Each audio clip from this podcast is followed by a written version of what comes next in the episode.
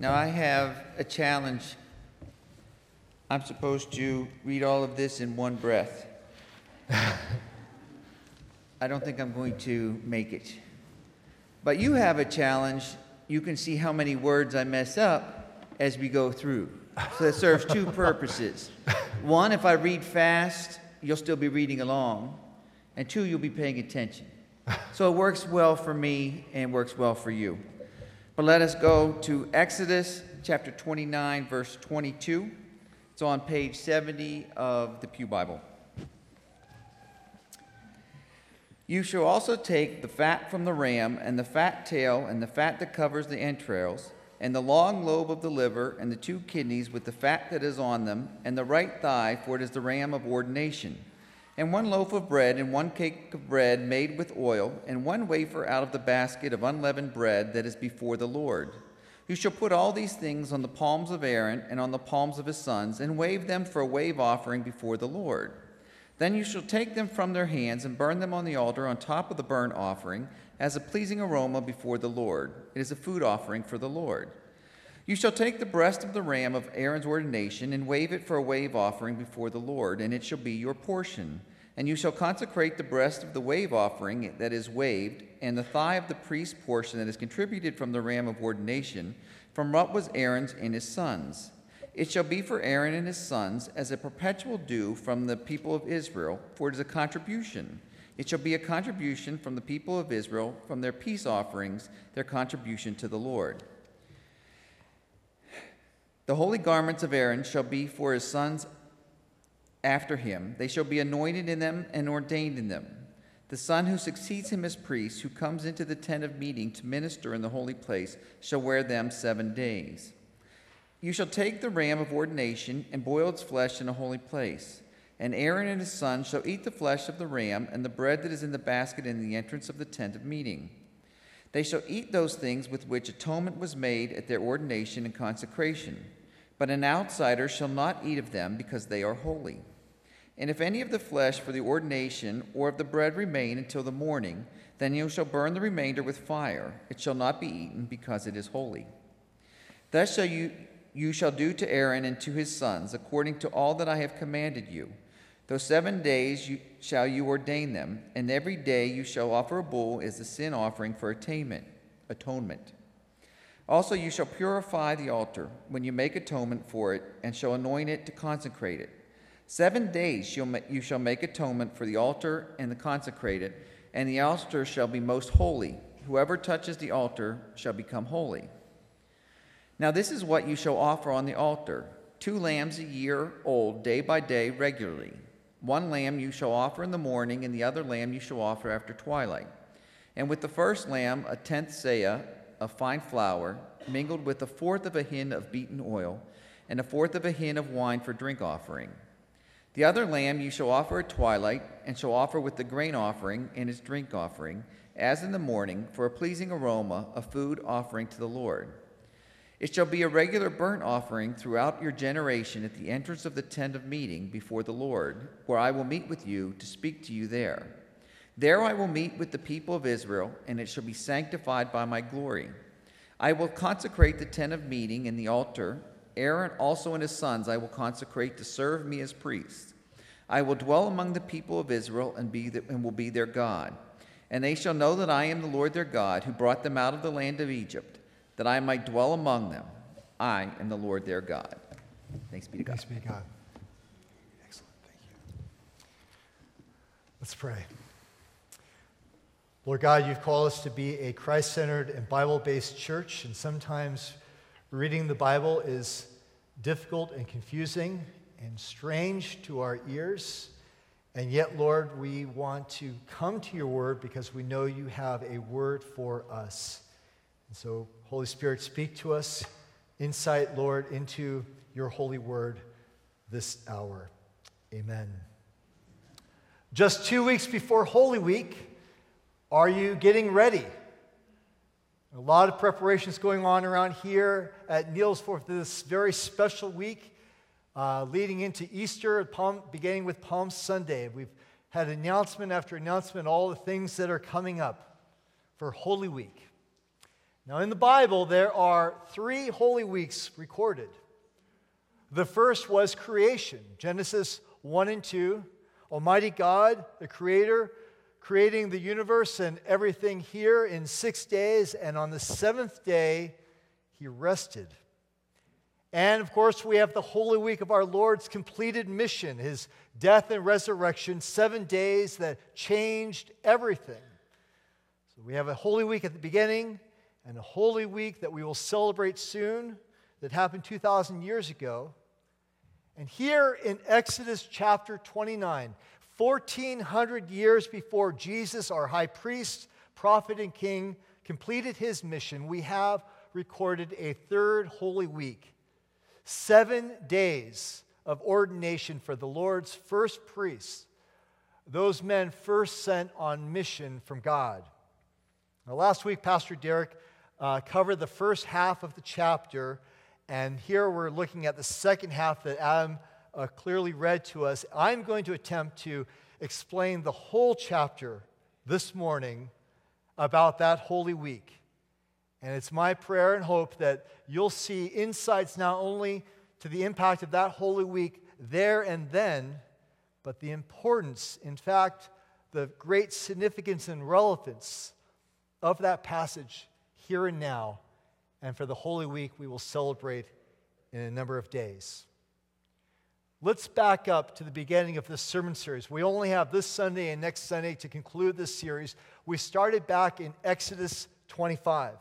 God had been giving Moses the plans for constructing his mobile sanctuary, the tabernacle. God showed his prophet how to build it, how to put it together. He told him the pieces of the furniture to create and how to equip the inside of the tent of meeting and the outside courtyard. We've learned that every meticulous element was rich with symbolism for worship. It was pointing, pointing to the restoration of creation lost that first Holy Week towards a new creation in Christ. Christ, the final temple, that special Holy Week. And then we read how the Lord God called Moses to have Aaron, his brother, and his sons be the first priests to serve in the tabernacle. We read about what they were to wear, and here in chapter 29, how they were ordained. And so we're going to get into all the details and the entrails of this sacred, special series of ceremonies. Uh, today we had the ordination of Doris at this service and, and Tamara at the first service, uh, two women of God of different generations coming forth to serve as deacons in our church. These sisters in Christ were nominated, examined, elected. They answer ordination questions, and then the elders laid hands on them in prayer. Fairly sweet and staid and sedate and sanitized compared to Exodus chapter 29. Wouldn't you agree? But God had a plan for Aaron and his sons, a far more elaborate week of worship. And in this text, if you still have your Bibles open to chapter 29, I see five worship elements for their ordination in this chapter. We're going to look at all five elements, and then we're going to go back and see how are they relevant and important in our own walk with Christ, in our salvation, and in our own ordination to serve the Lord. So, first, you can keep note on the track on the screen here.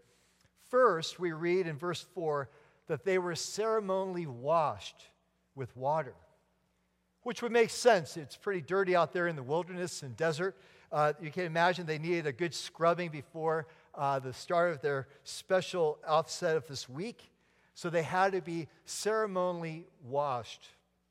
Second, they were robed with sacred garments that we read about in chapter 28. Aaron wearing the, the ephod, the breastplate of, of judgment, the special turban, and, and the solid gold plate on the front saying, Holy to the Lord.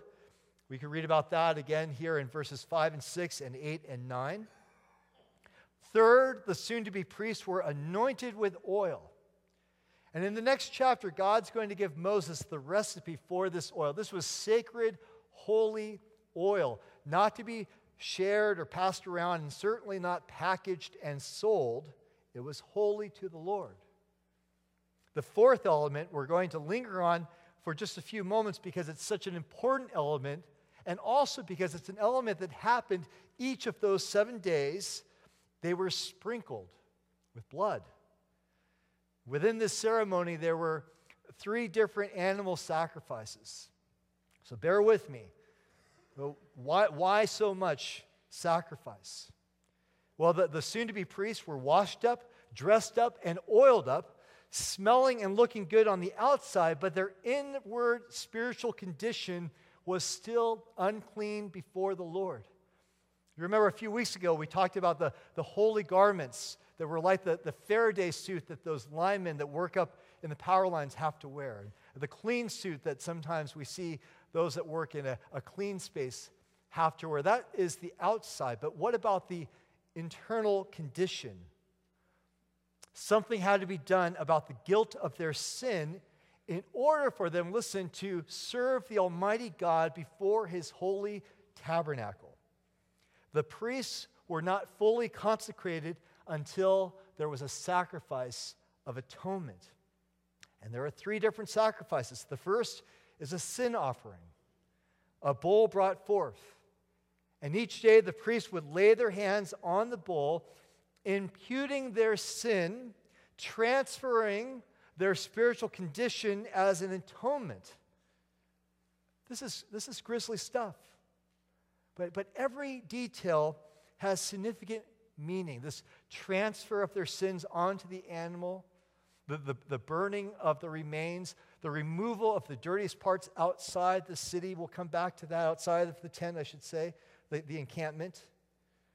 That's the first one, this, this sin offering.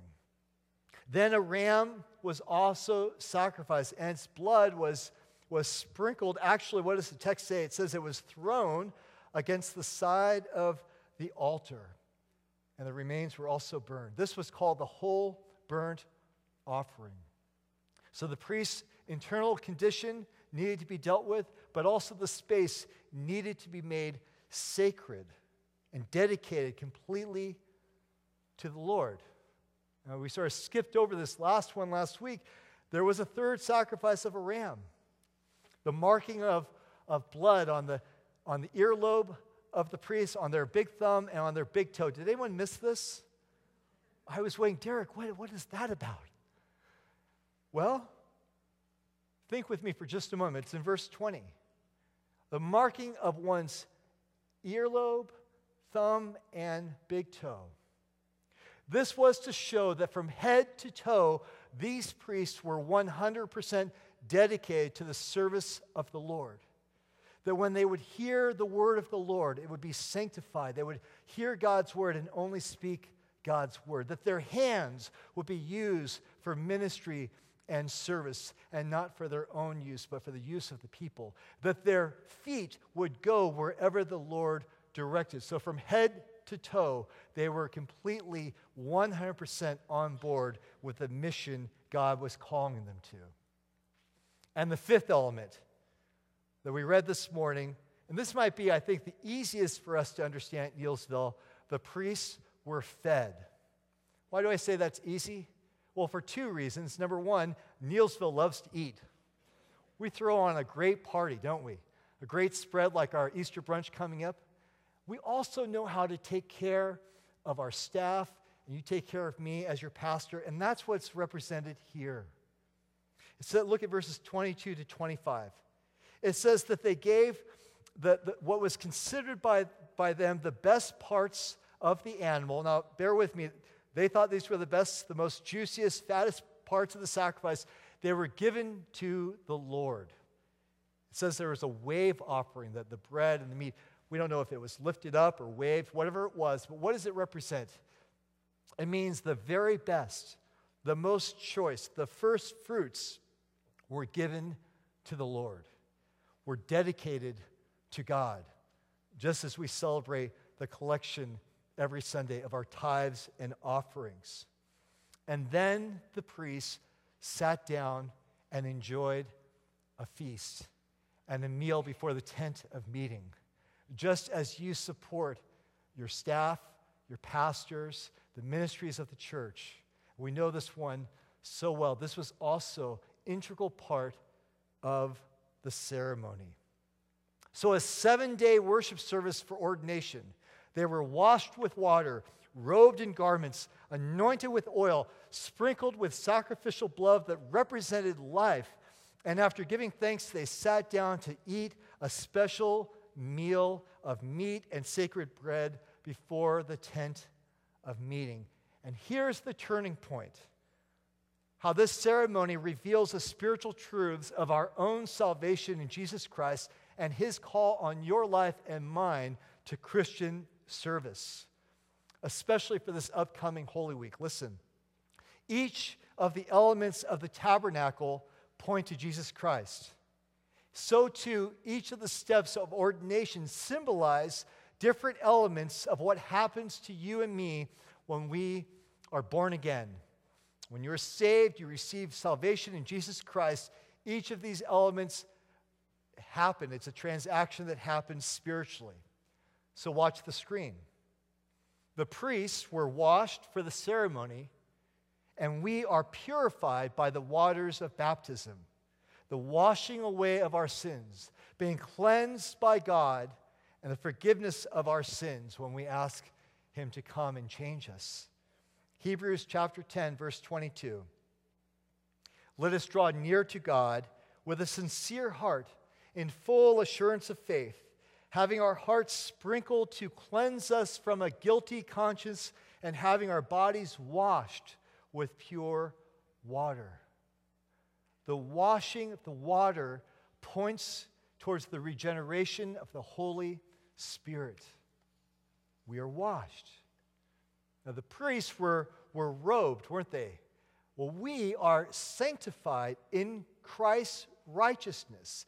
God washes away our sins, and then the Bible says that, that we are then clothed in Christ's perfect righteousness. What does that mean? It means internally something happens, and even externally, people begin to see a difference in us. We begin to look like, because we are even clothed like, Jesus Christ.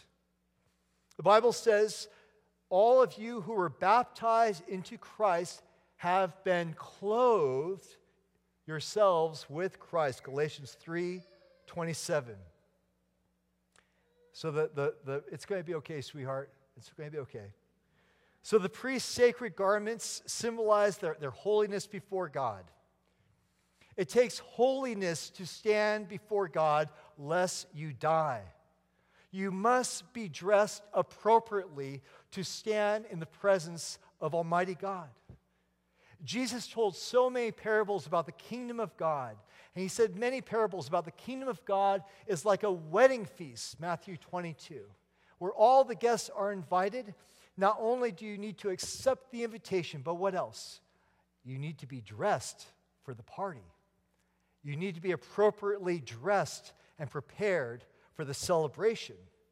Jesus said, if you are not dressed for the wedding, that is, if you are not sanctified by Christ, covered by spiritual clothing of Christ that fits you, a change in your life that's visible to all, he said that you and I would have no place in the kingdom. The priests then were anointed with fine smelling olive oil. But you and I are anointed with the Holy Spirit. 1 John 2:20. Anointed by the Holy One, and you all know the truth. That truth is not simply Bible knowledge truth, although that's certainly an important thing. It is being anointed for the sacred service of the Lord. And then what happened next? The priest laid hands on these animals, right? They, they watched what happened to that poor bull, is exactly what they thought would happen to themselves if their sin condition was not dealt with. True then, true now, today? Absolutely. To realize they were the ones, and we are the ones who ought to die, but by the grace of God that justifies, by atoning sacrifice that pays our bill, that covers our tab. we lay our hands on the perfect, spotless Lamb of God who takes away the sins of the world. We lay hands on Jesus by faith, the one who went to the shameful cross. Where was he crucified? Inside the city? No, outside. Just as the offering that was the dirtiest part burned outside, it was so distasteful. He went to that degree of humiliation for your sake and the sake of the sins of the world. 2 Corinthians 5:21 Steve included this in his prayer of adoration. God made him who had no sin to be sin for us so that in him we might become the righteousness of God that we might be justified before the Lord spiritually consecrated at the foot of the cross Finally, once they'd gone through the ceremony, the priests then and you and I today, as the priesthood of all believers, the Bible calls us, were consecrated to holy service in communing with Him in the Lord's Supper. Consecrated to come and experience new life. And this is what changes everything. To experience all these things in Christ is to experience His life and His offer of forgiveness and peace and love and joy, and most of all, access to God.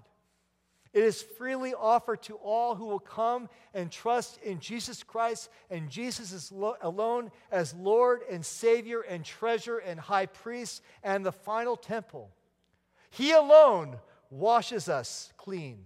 He alone robes us in righteousness, anoints us with His Spirit, atones for our sins, and welcomes us as His friends. When God had done all these things in Exodus 29, this was for the ordination of the priests. And today, we speak of our own ordination. Not just Doris or Tamara, but you as well. This last slide. This is the big picture of this whole series of messages where the Lord says to, to Moses why he's done this, why he wants them to be sanctified for his glory, consecrating the tent of meeting and these priests that he might dwell with the people. And then he says, And they shall know that I am the Lord their God, who brought them out of the land of Egypt, that I might dwell among them. I am the Lord their God, your God. Christian, every one of you is made holy and holy for the Lord. To serve Him by serving one another, by loving one another, by caring for the hurting, by touching the outcast, by driving down to Silver Spring and swinging a hammer or cleaning up after all the dirty work, by interceding through prayer, putting your hands into the mix and getting a little dirty, by going forth with your feet, by serving in our community, by being blessed to be a blessing. That sounds beautiful, doesn't it? And sweet. Blessed to be a blessing. But the reality is listen, our duty is a matter of life and death. Friends, we can sanitize the truth so that it doesn't make us squeamish. We can skip the hard passages. We can attempt to domesticate God and make his warning of judgment and hell sound hollow. Well, that was for the old days. We don't talk about those things anymore. But this is the reality. If you have been purified, sanctified, anointed, justified, and consecrated, then you are not your own. You have been bought with a price. And the Lord Jesus Christ, if you call him Lord, has called you forth to fulfill the mission that he has set you on.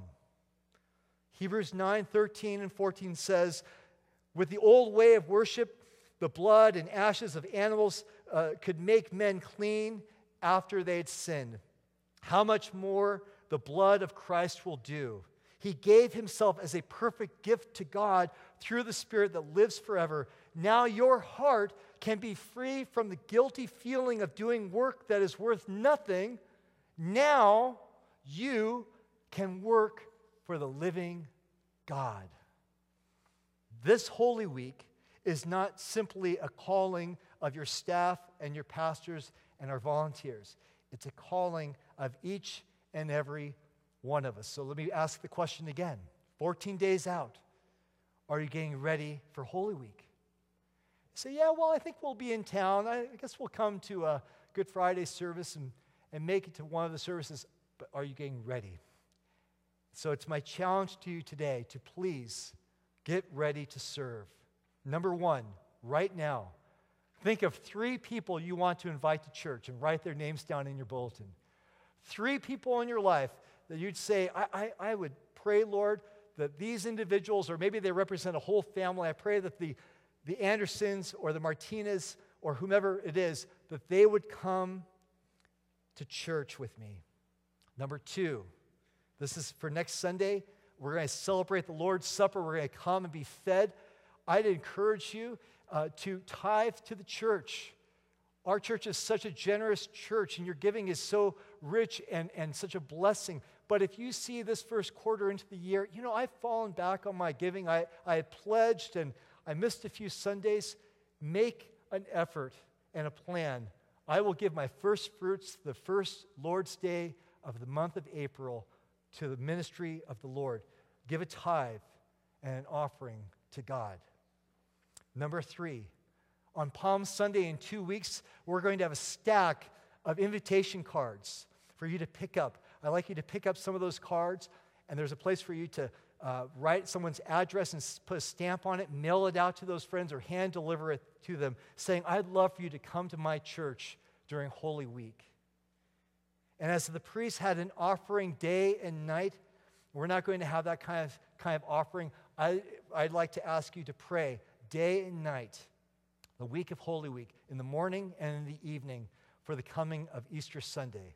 And finally, and lastly, on Easter Sunday, when you come to celebrate with our church family, and hopefully you come with some friends, and at least you've invited them, you've tried your best, I'd invite you all. In fact, I'm not going to do that. I'm going to deputize everyone here. You are now solemnly deputized as ushers and greeters for Easter Sunday.